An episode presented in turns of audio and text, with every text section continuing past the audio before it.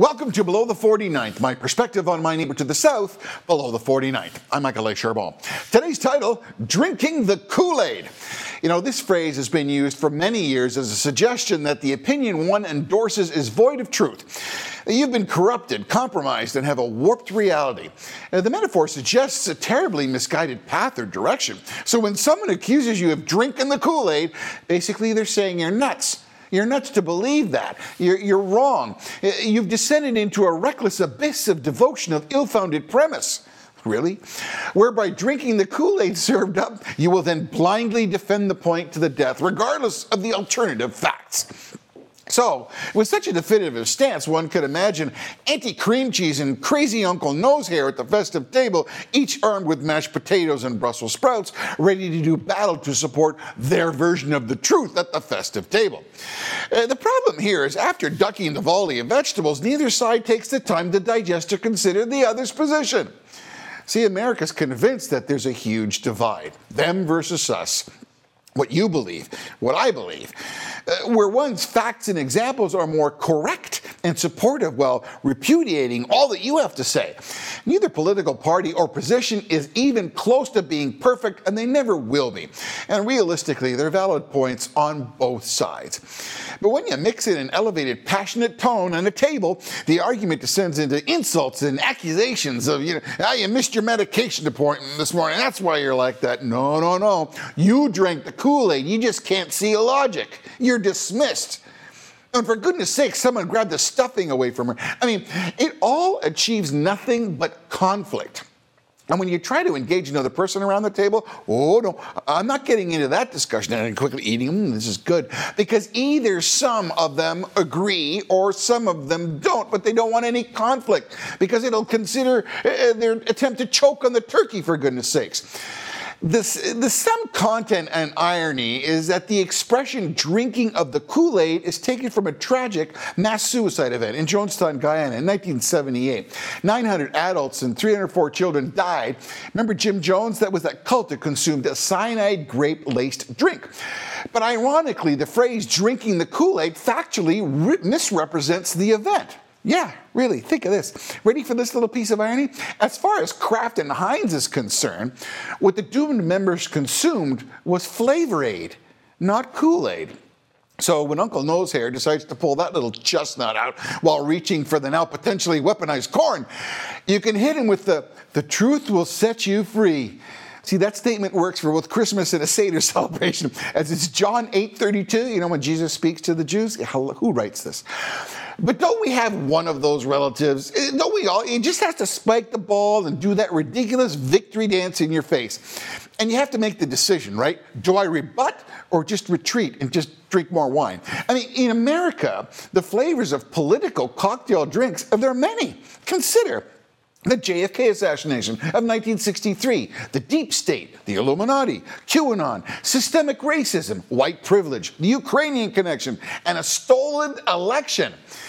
You know, any of these discussion winners may come up signaling a great and clear dinner table gauntlet. Outside of politics, there's also suspicious, mysterious social media cocktails. You can divert to these. Try this one We Are Not Alone, Aliens, Area 51, Roswell, New Mexico, Jimmy Hoffa, O.J. Simpson, the, Loch Ness Monster. I mean, here's one. How about Jeffrey Epstein's death?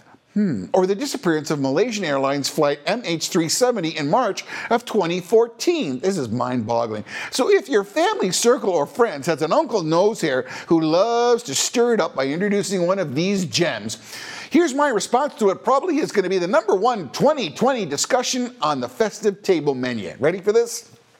A stolen election. Oh, yes. I can just hear it. If you believe that that election was stolen and Trump won, you're drinking it. So I have several thoughts on that. Firstly, since this was the first time a pandemic became part of the election process, and many states went far beyond the normal form of absentee ballot counting and the processes, legitimate or illegitimate, there was a completely different process in 2020. Consider this. In Pennsylvania, previous elections with mail in ballots totaled 260,000. In 2020, that was 12 times more with 2.6 million. That's an irregularity, do you think? In years past, when the polls closed at 8 p.m., within several hours, we had a decision. That said, with the exception of the 2000 Florida George W. Bush and Al Gore hanging Chad fiasco. My wife wants to know what happened to Chad. Mass ballots. Are you ready for this? Mass ballots were not counted many days after the polls closed in the proportions that they were done in 2020. And by the way, kudos to Florida. They spent money before 2020 to ensure their election process, mail in or absentee, was in good shape. They proved that it can work, and it did. Secondarily, mass mailed mail in ballots compared to state issued absentee ballots are two completely different processes. Uh, I mean, this is, this is going to start another fight. But this is a fact that many accuse others of not understanding. You can't harvest state issued absentee ballots. But I digress. So the undeniable fact is that there were anomalies. The blue wave never materialized, and records were set in votes cast. And when they were all counted, legitimate or not, the numbers say the Democrats won. Regardless of legal challenges, passionate feelings, and compelling examples, even the Attorney General and several others stated that the election was fair. Kinda. So that discussion is a no win for either side. Don't even go there. The real decision as, as to how much the Democrats will be empowered moving forward will be decided January 5th in Georgia, which determines the majority in the Senate. Think of that. State that fact, and it may just trigger the clearing of the dishes and the introduction of dessert. and thankfully, that decision will be decided well after the festive season. I have to admit, my family members, both here and below the 49th, as well as several respected colleagues, have accused me of drinking the poisonous beverage again and again. Those who made those suggestions were in completely opposite camps in thinking, to my perspective. As a matter of fact, I remain the sole defender of any thought of Republican conservative positions amongst my family members. That is, other than my potential son in law. nice guy. Before the pandemic, the Republican Party accomplished great achievements in the economy, jobs, and unemployment. Promises made and promises kept. America First will remain as a battle cry for the Republicans for many years to come. I also push back when there's the suggestions of how the administration handled the pandemic. Operation Warp Speed, which reduced restrictions to develop a vaccine with multiple drug companies accompanied by the pre purchase of the vaccine, was a tremendous achievement and should be said uh, as such. The horrible reality, though, is that Americans are dying in devastating numbers. And that is the fault of the virus, which affected all of humanity. And it's very sad. So when someone pipes up that the administration uh, did not do enough, just ask them what they have done.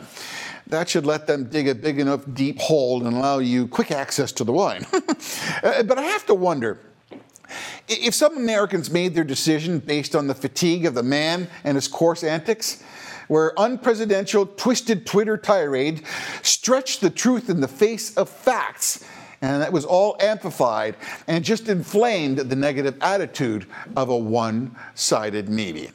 Maybe, just maybe, if you make that assertion, the temptation of the whipped cream will probably land in the pie instead of in your face.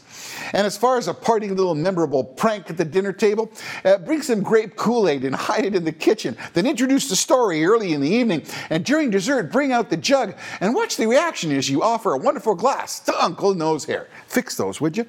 Finally, please check and share and kindly subscribe. Those actions are really important to Below the 49th, and we greatly appreciate it. If you leave a comment, good or bad, I try to answer each and every one of you as I appreciate all your thoughts. I thank you for uh, those considerations. And until next time, God bless, and please stay safe. I'm Michael A. Charbon for Below the 49th.